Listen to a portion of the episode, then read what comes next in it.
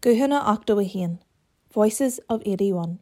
Traditionally, when Irish Republicans wish to commemorate their patriot dead, they gather together, drawing strength and purpose from their community as they share the memories and stories of those who gave their lives for Irish freedom.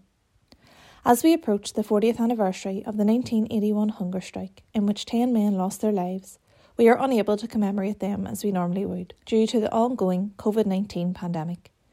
Instead, we have reached out to the wider Republican family to share their memories, reflections, and stories of that hugely turbulent and momentous time in Irish history via this podcast. We hope to capture some insight into their experiences, to retain the memories of those who lived our history, and to commemorate the lives of those 10 Irish Republicans who sacrificed all for our cause.